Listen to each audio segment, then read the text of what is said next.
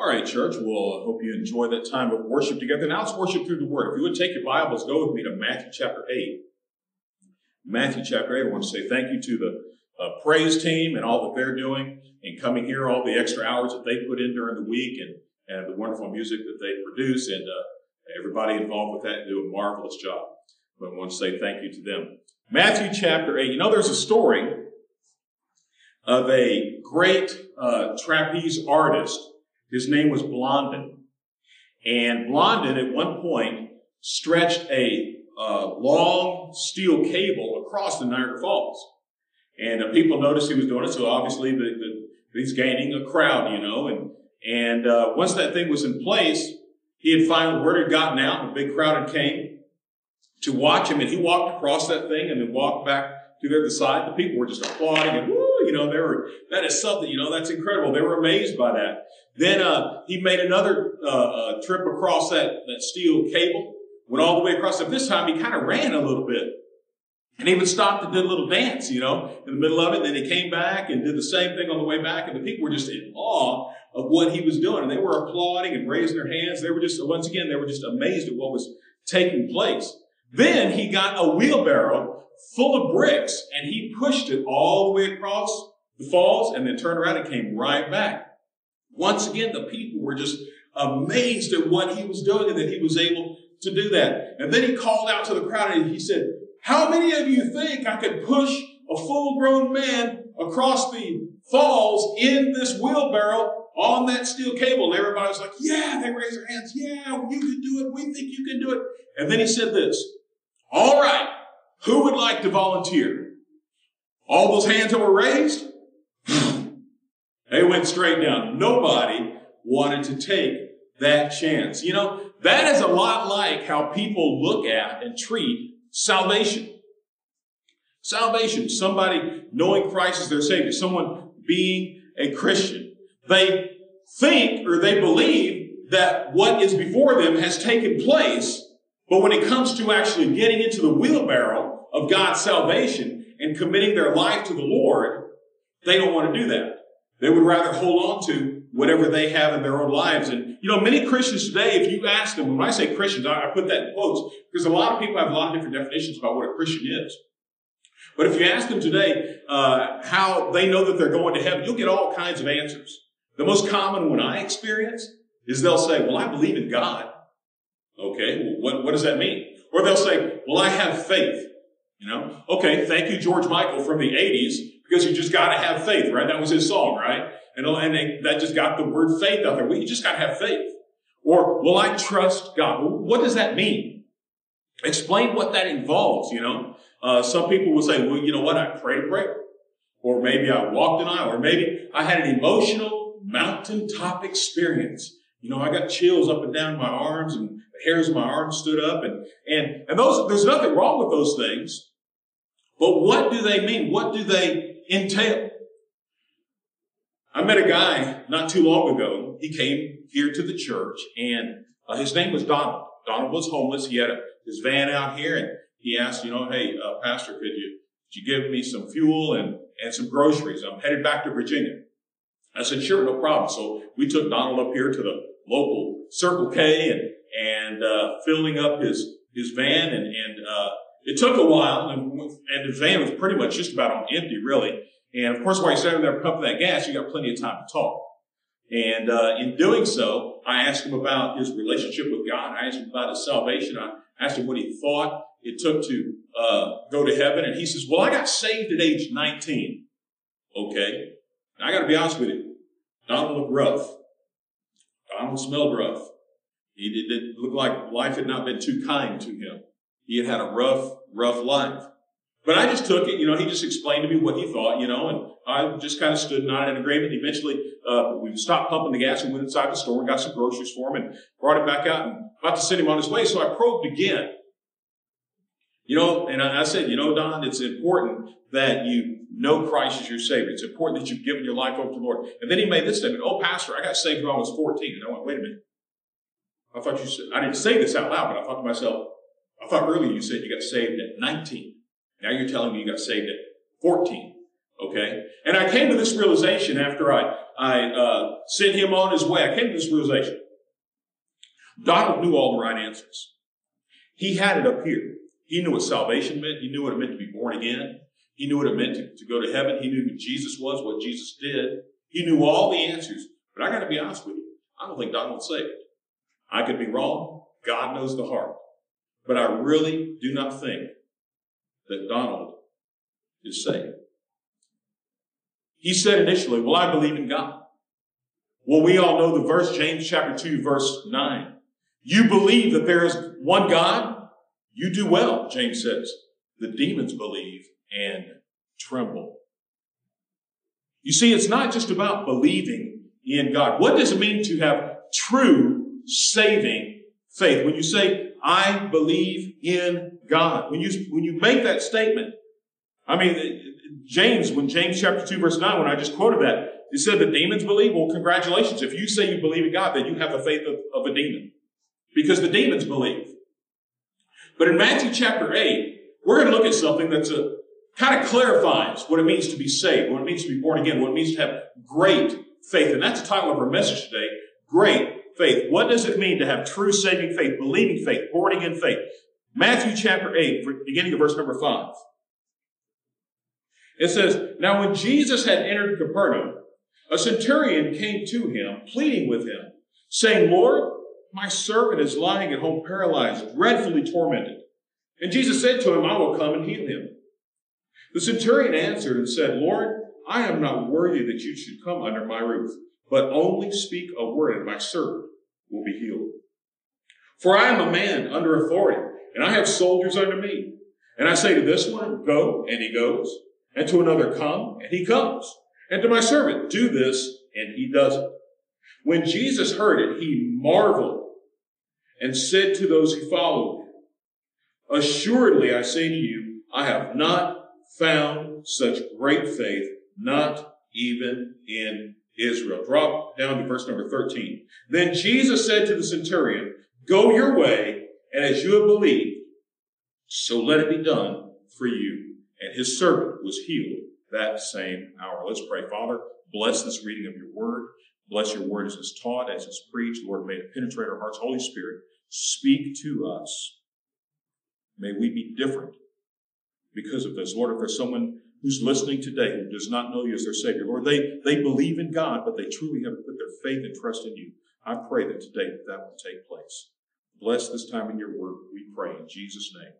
Amen and amen. You look at the context here. This is right after the Sermon on the Mount. Matthew five, six, and seven, that's the Sermon on the Mount. And then beginning with chapter eight, verse number one, you find that Jesus encounters a leper. And the leper wants to be cleansed, and Jesus cleanses him. And then it goes right into this as he's going into Capernaum. Now, Capernaum, this was a city near the Sea of Galilee. This was kind of like the home base for the disciples and Jesus, all right? It was from there that they would go out to the various villages and cities and towns uh, and, and preach and teach. But just uh, he had just finished the Sermon on the Mount, and he meets up with this centurion, commander of a hundred soldiers in the Roman army. And the centurion comes to him and says, you know what, uh, Lord, my servant is sick. It's bad. It's not good at all. He's in terrible agony. He's paralyzed. In fact, in the, the story in Luke chapter seven says that he was near death, which we know that paralysis can ultimately lead to death. So it was a pretty desperate situation. And he, he just basically told Jesus, Jesus, my servant is sick, ready to die. Please, please come and heal him. Now, there are a few differences between the passage here in Matthew and the passage in Luke. For instance, uh, and let me just explain it this way. Luke is a lot more detail-oriented. Luke's a lot wordier, if you will, when it comes to uh, explaining events. And for instance, Luke includes that this uh, centurion was loved by the Jews and he loved the Jewish people. Matthew doesn't necessarily say that. In fact, Luke tells us that this centurion built a place of worship for the Jews. He built a synagogue. So obviously that kind of tells you Uh, his relationship there. Also, in Luke it says, it, here in Matthew it says that um, the centurion came and spoke. But in Luke, it says that the elders of the Jews came and spoke. And the friends of the centurion came and spoke. Which one's right, Pastor? Yes, both. They're both right. I believe that, yes, the centurion sent the elders of the Jews to speak to Jesus. And whenever you would go to someone and speak on behalf of someone else, you would take their word. And these elders the, of the Jews in Luke chapter seven, when they came to Jesus, they were telling Jesus exactly what the centurion said. The centurion had a lot of authority. He had a lot of power. When people, uh, when he spoke to people, he spoke with great authority. So whenever they delivered the message to Jesus, it was as if the centurion was right there giving the message to Jesus. It was just that the elders of the Jews were saying it. And then it says right after that, that the uh, friends of the centurion came. In fact, I'll tell you what, turn with me, go to Luke chapter seven. I want you to see this. Luke chapter seven. This same story in Luke chapter seven, beginning of verse number six. It says, "Then Jesus went with them, and when he was already not far from the house, the centurion sent friends," as I said earlier, uh, "to him, saying to him, 'Lord, do not trouble yourself, for I am not worthy that you should enter under my roof.'" Now, did you hear that? Did you catch that? The friends were to give Jesus a message, and the message was, "I, the centurion, I am not worthy that you should come under my roof." In other words, they were specifically representing him. In fact, I believe the centurion may have been following behind them or traveling with them, because look, look further. Verse seven, "Therefore, I did not even think myself worthy to come to you." It's as if the centurion himself is speaking.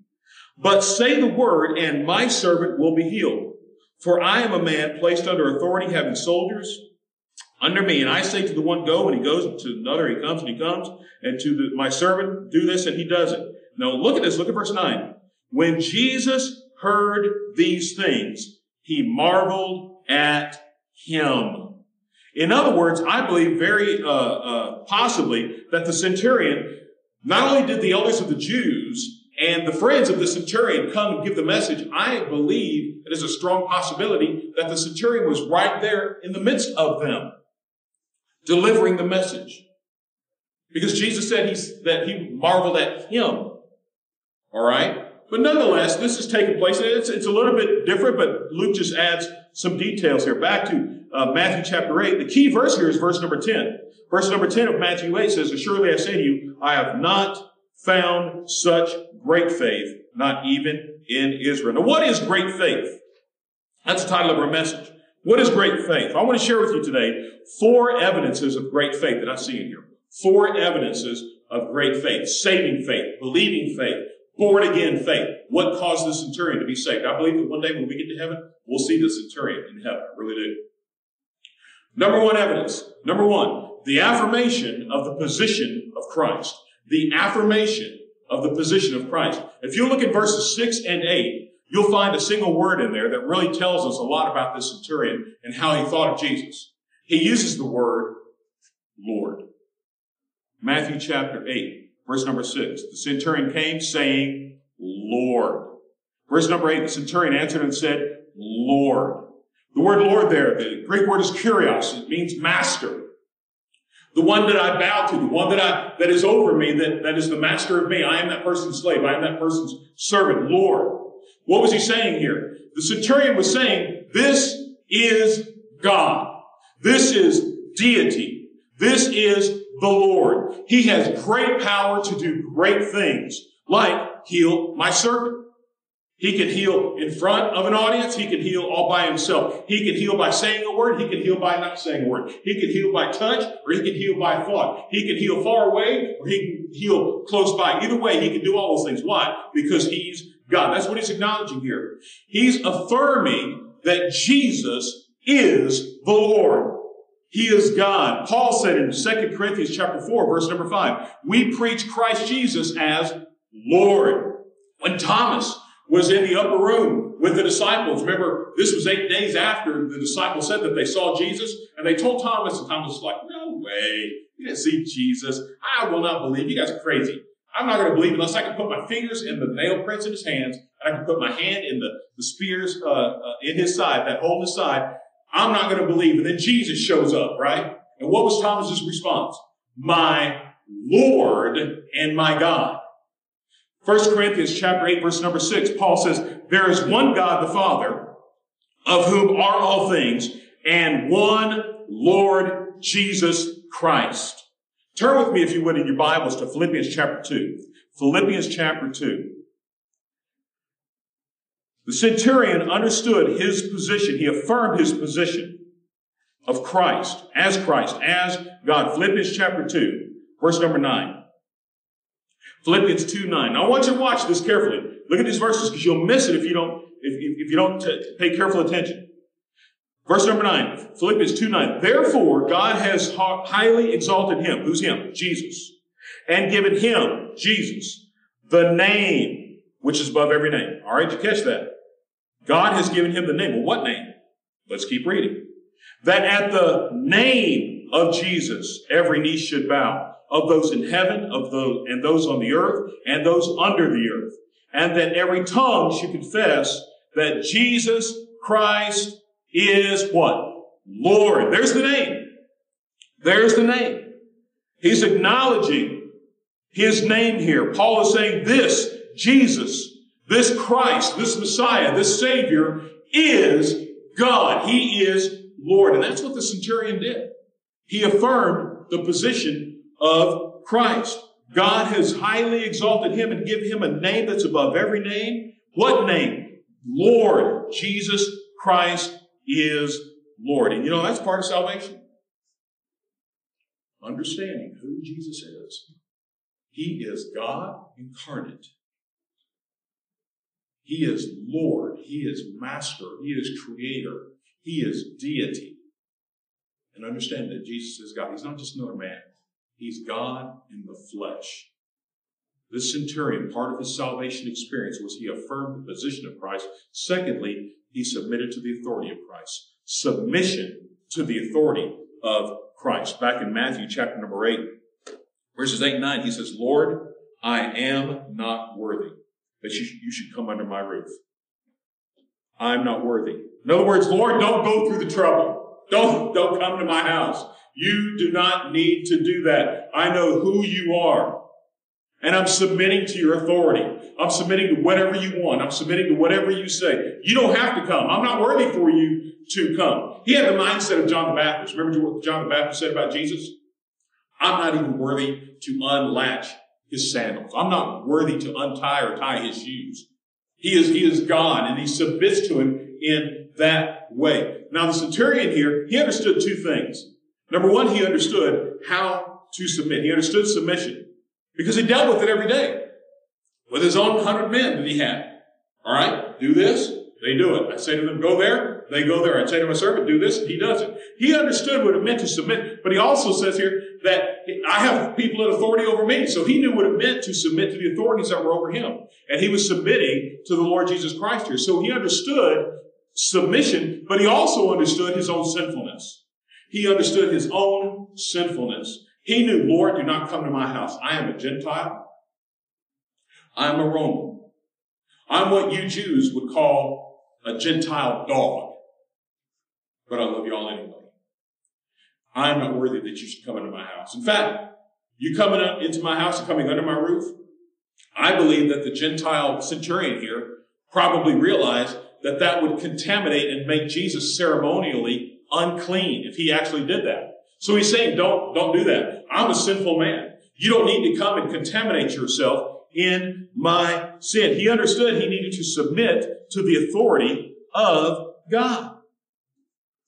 He needed to merge with God, not the other way around.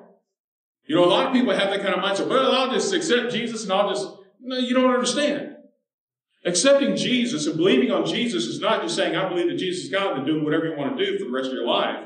No, no, no. There's an element of submission that's there. All of us at one time or another have had to merge onto a highway, right? We go down the service road and then we get to the on-ramp. Now, when you get to the on-ramp, the main highway is, is uh, to your left or wh- wherever it is, and you have to merge into traffic. Now, the traffic doesn't have to merge into you. You have to merge into the traffic.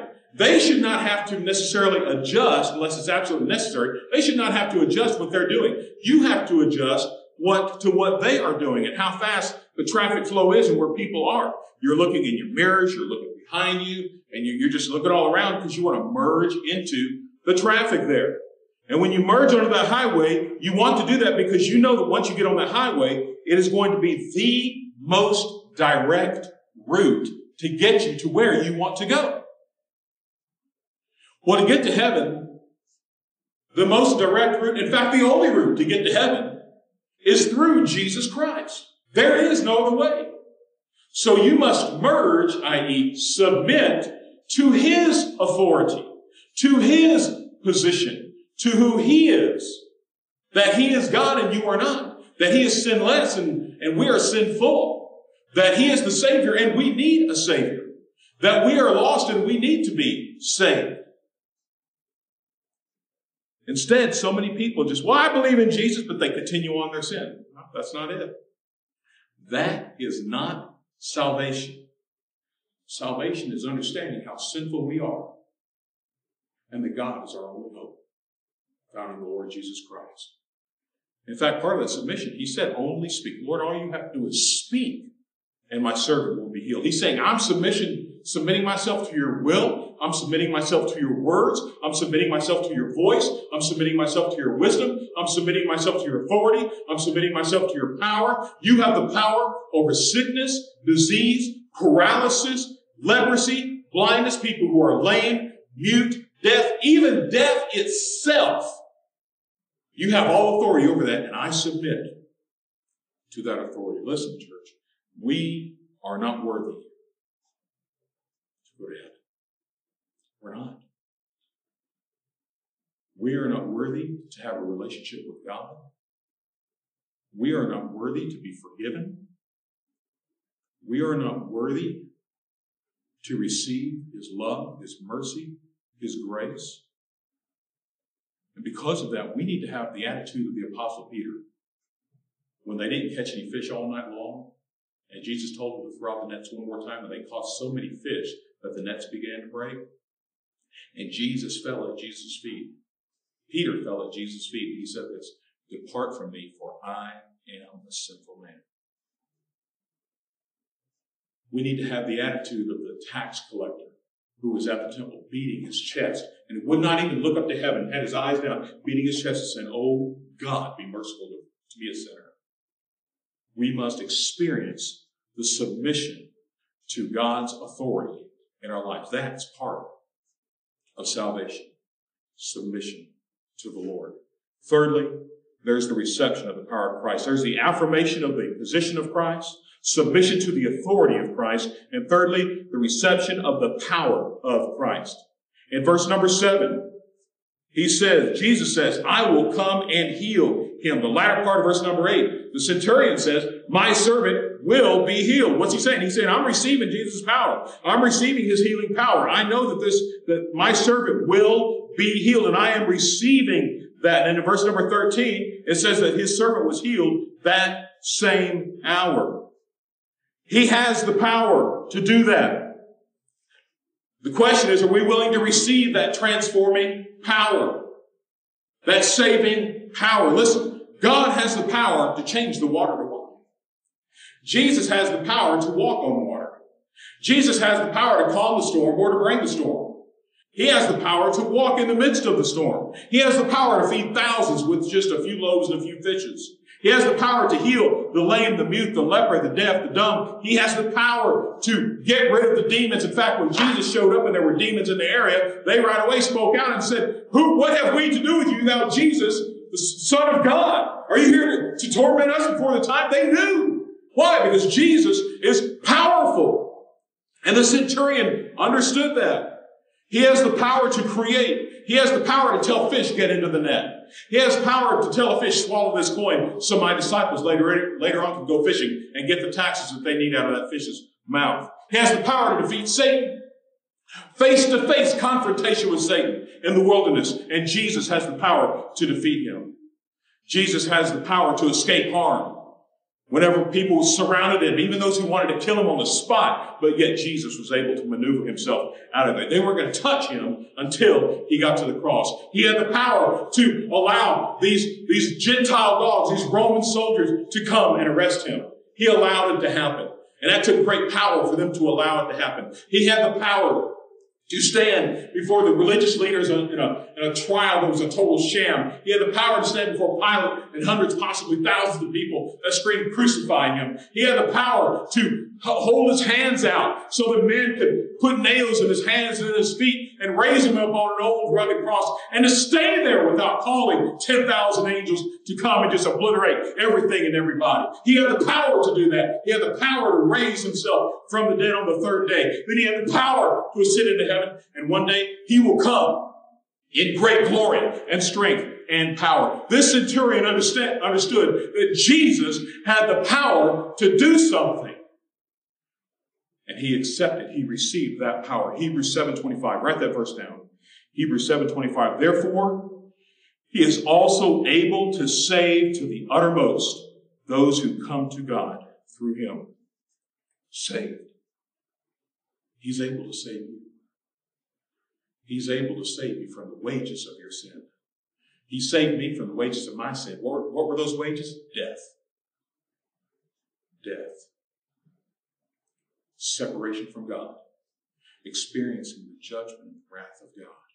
He saved me from that. He saved me from the powers of, uh, of the chains of sin. He saved us from the power of sin itself. And listen, it doesn't matter what you've done. This guy was a centurion. This guy was a Gentile. Gentiles were despised by the Jews. But yet he came to Jesus. Listen, it doesn't matter what you've done. Jesus transformed the lives of so many people. He changed them, and, and he saved them. People caught in adultery, people that were demon-possessed, Mary Magdalene, deniers like, like the Apostle Peter. He saved people that were Christian killers, terrorists of those days, the Apostle Paul. Zacchaeus, a crook, a thief, a liar. And he received the power, the transforming power of the gospel of Christ. Roman soldiers, the one Roman soldier that stood at the cross and said, "Surely this is the Son of God." Pharisees and religious leaders like Jo- uh, Joseph of Arimathea and Nicodemus, who were believers, quiet believers, but nonetheless they were believers in Christ and changed their lives. Jesus has saved murderers and thieves and liars and adulterers and tax cheats and conspirators, rapists, blasphemers, terrorists, and he can save you. If you'll recognize that he is God and submit to his authority, believe in his name, and receive his power of forgiveness for your salvation, he's ready to save you. Will you affirm in your heart that he's God? Will you submit to his authority and bow before him and his understanding of your own and my own sinfulness? I did long ago. Will you recognize his power to save you? Will you receive him? Let's get down to the final evidence. There's the affirmation of the position that Jesus is Lord. There's submission to his authority because we're hopeless and we're lost. We're, we're sinful people. And then there's the reception of his ability to save, receiving his power. And fourthly and lastly, there's transformation into the image of Christ. Go back to Luke chapter seven with me again. Luke chapter seven. This is where we'll end up today. Luke chapter seven. Same story. Again, a few more details than normal, than what Matthew listed. But nonetheless, you'll see here that his life was transformed by Christ. It is obvious that this centurion was a believer in Yahweh and a believer in Jesus. He understood what that was. He may not have understood it fully, but he was a firm believer in the Lord God, and that Jesus was that Lord God. But I want you to look at chapter seven, verse two. It says, and a certain centurion's servant who was dear to him, catch that, was sick and ready to die. So when he heard about Jesus, he sent elders of the Jews uh, pleading with him to come and heal his servant, verse four. And when they came to Jesus, they begged him earnestly, saying that the one for whom he should do this was deserving. The guy, the centurion, is deserving is what the Jews are saying here. For he loves our nation and has built for us a synagogue. Verse number six. Then Jesus went with them, And when he was already not far from the house, the centurion sent friends to him, saying, Lord, do not trouble yourself, for I am not worthy that you should uh, enter under my roof. Therefore, I did not even think myself worthy to come to you, but say the word, and my servant will be healed. I think it's interesting. The word servant here is the same word that we use for son, child. In other words, this servant, this slave, was near and dear to the centurion. You see, what I, I believe that the power of God had already been received by the centurion, and he was already a believer in Jesus. He knew who Jesus was. He loved the Jewish people. That was uncommon. That, that did not happen among Gentiles, but he loved the Jewish people. He loved them so much that he built them a synagogue, a place of worship. He loved this servant, this slave, this child, this son. He, I mean, he held it near and dear to the point where he had a relationship with that servant, a closeness, a familial uh, closeness that he was part of the family. He came out crying to Jesus. In other words, my point is this. This centurion, he was a changed man. God had totally transformed him into the image of Christ. Because Jesus would have held that child, that servant, dear. Jesus would have loved the Jewish people. Jesus would have built the synagogue. Jesus would have served the people. Jesus would have been loved by the people that were the people of God. I believe that he was transformed by the image of of Christ. He had a heart for God. He had a heart for the Lord Jesus. He had a heart for people. He thought of others first. He was well respected in his community. He gave to those who considered uh, them his enemy. They, they thought, this guy's our enemy, but he's going to get to them anyway. He saw Jesus for who he was, the very Son of God. He was a man of great saving faith, great faith. You see, it's not just about believing in God. It's not just about walking an aisle. It's not about praying a prayer. You know what's interesting? We talk about the sinner's prayer. I, I, I challenge you, find the sinner's prayer in the Bible. You're not going to find it in there. There is no sinner's prayer in the Bible. Now, there are principles in Scripture that tell us how to pray when it speaks of, of believing on the Lord. But you're not going to find a sinner's prayer in there. I want to close with this illustration. It's personal, uh, this particular illustration, because uh, it, it, it's, it's, it's about me. When I got saved, as an upper elementary child, I uh, went to a vacation Bible school. We were invited to a vacation Bible school, me and my buddies, uh, by this guy who lived down the street. His name was Bobby. And uh, Bobby took it to V B S, and it's, we were fifth and sixth graders. So, you know, when you're fifth and sixth graders at Vacation Bible School, you're kind of the big dogs, right? You kind of run the place. You're the oldest kids there. So you're kind of over all the younger ones, you know. So they kind of look to you, and you want to be cool and hip and all that kind of stuff. And we were, you know, we're sitting in the back, arms folded, you know. We're the most important here. We're the big kids here. We're the big boys, you know. And then the invitation t- uh, time came after the message. And they asked us to walk an aisle if we wanted to receive Jesus. And me and my buddies were sitting back on the back aisle, and, and uh, one of them said, man, I dare you to go. And I was like, uh, I, I, I, dare, I double dare you to go. Man, I double dog dare you to go. Man, I triple dog dare you to go. And finally, I was just like, that's it. I'm going to do it. So I got up out of my seat because I've been triple dog dared to do it. And I walked down that aisle, and I met Bobby up front. It was on the left-hand side. I remember meeting him and shaking his hand, and, and went through the motions, if you will, prayed the prayer. And then when I got done, I walked back to my seat. And as I'm walking back to my seat, I just remember looking at those guys going, told you, told you. You guys are sissies, man. You wouldn't walk the aisle. I did, you know. And I thought that was it. Well, it wasn't long after that. We started going to church again. Uh, before that, we really didn't go to church, but we started going to church on Easter Sunday uh, the next year. And every Sunday for quite a while, I, I went to, I attended the Sunday school class. And the teacher's name was Billy Joe, Billy Joe Lover. And every Sunday, at the end of Sunday school class, Billy Joe would say, all right, I want everybody to bow their heads and close their eyes. And I would bow my head, but I wouldn't close my eyes. And he would ask this question. If you died today, do you know for sure you're going to heaven? And every Sunday, I had my head bowed, but I would raise my hand. I said, yeah, mm-hmm. But I'd be looking at that floor, and I'd be telling myself, boy, you are lying through your teeth. And I was. I wasn't truly saved. I walked an aisle. I prayed a prayer. I went forward. I went through the motions. I did what they told me to do. But in reality, I was not submitting to God. I was not affirming the lordship of Jesus Christ and who he is as God. I was not receiving him as my Savior. I was doing what my buddies dared me to do. And that went on for week after week after week after week until summer came and I went to camp. And when we went to camp, I remember my preacher preaching, and I remembered saying to myself, man, you, you got to get saved. He got done with the message, and he asked us if we'd like to accept Christ to come forward. And I remember Thurzabelle.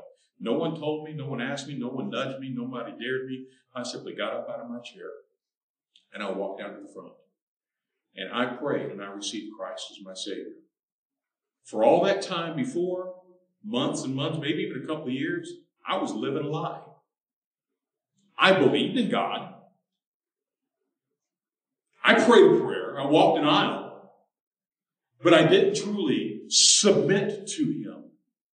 I didn't truly recognize him and affirm him as the Lord God who would save me and change my life. This centurion was transformed by the power of God. In my own life, I got to be honest with you, after I really accepted Christ, nothing's been the same. It's all changed. Do I mess up? All the time. Do I still sin? Mm-hmm. But you know, my mindset is different. I follow someone. I don't follow myself anymore. I want to follow the King of Kings and Lord of Lords, the Lord Jesus. How about you? Do you know Christ as Savior? Maybe you're just kind of, well, I kind of think so, maybe. So, you know, you can get that settled right now. Would you be willing right now to affirm in your own spirit that Jesus, you are God, and I am not. You are holy, I am sinful. You're in heaven, and I can't get there because I'm sinful. Would you be willing right now to recognize him as the Lord God, the one that you need to submit to, his authority, and give your life over to him, and receive his saving power today? Receive him as your Savior. Receive him as the one who cannot necessarily heal your servant, but heal your soul for eternity. You can get that settled right now. And I'll tell you what, if you'll call on him to truly save you and forgive you, and you'll receive his gift of salvation today, he'll change you. Doesn't mean things are going to be easy. Doesn't mean things are going to be a bed of roses, because it's not. Because if you do, Satan will fight against you if you receive Christ. But you do know this. You can know this, that Jesus desires to save you. This is why he went to the cross. This is why he stayed on the cross. This is why he rose from the dead, to pay for your sins and to give you life eternal. Would you acknowledge great faith today? Let's pray. Heads are bowed and eyes are closed. I want you right now that you have your eyes closed. If you don't know Christ as your Savior, if you're unsure about your salvation, would you right now, just in the quietness of your own heart, call out to God? Right now, just cry out to him like this. The centurion was pleading with Jesus. Would you plead with him right now and say, dear God, I believe in your Son. I believe that Jesus is Lord. I believe that he is the Creator. I believe that he's the Savior. And God, I cannot get to heaven without Jesus. Please forgive me of my sins. I believe that you died for me. I believe that you rose from the dead. And God, as best as I know right, I, I know how right now, God, please come into my life and save me. I submit to your authority. I understand that you're God. And I receive you today as my Savior. I receive your saving power right now. In Jesus' name. Amen. If you pray and ask Christ to come into your life and save you, first of all, I want to say, welcome to the family of God. Man, I'm excited for you. That is so awesome. But I also want you to let us know about it. You know, on our Facebook page there, there's a comment section. Write a comment. Let us know that you accepted Christ. Maybe you're you're you're a Christian and you kind of thought you were saved, but you weren't sure. Settle it now. Settle it now. If you got a Bible, write the date and the time in your Bible so you can know, man, this is the day I received Jesus for real.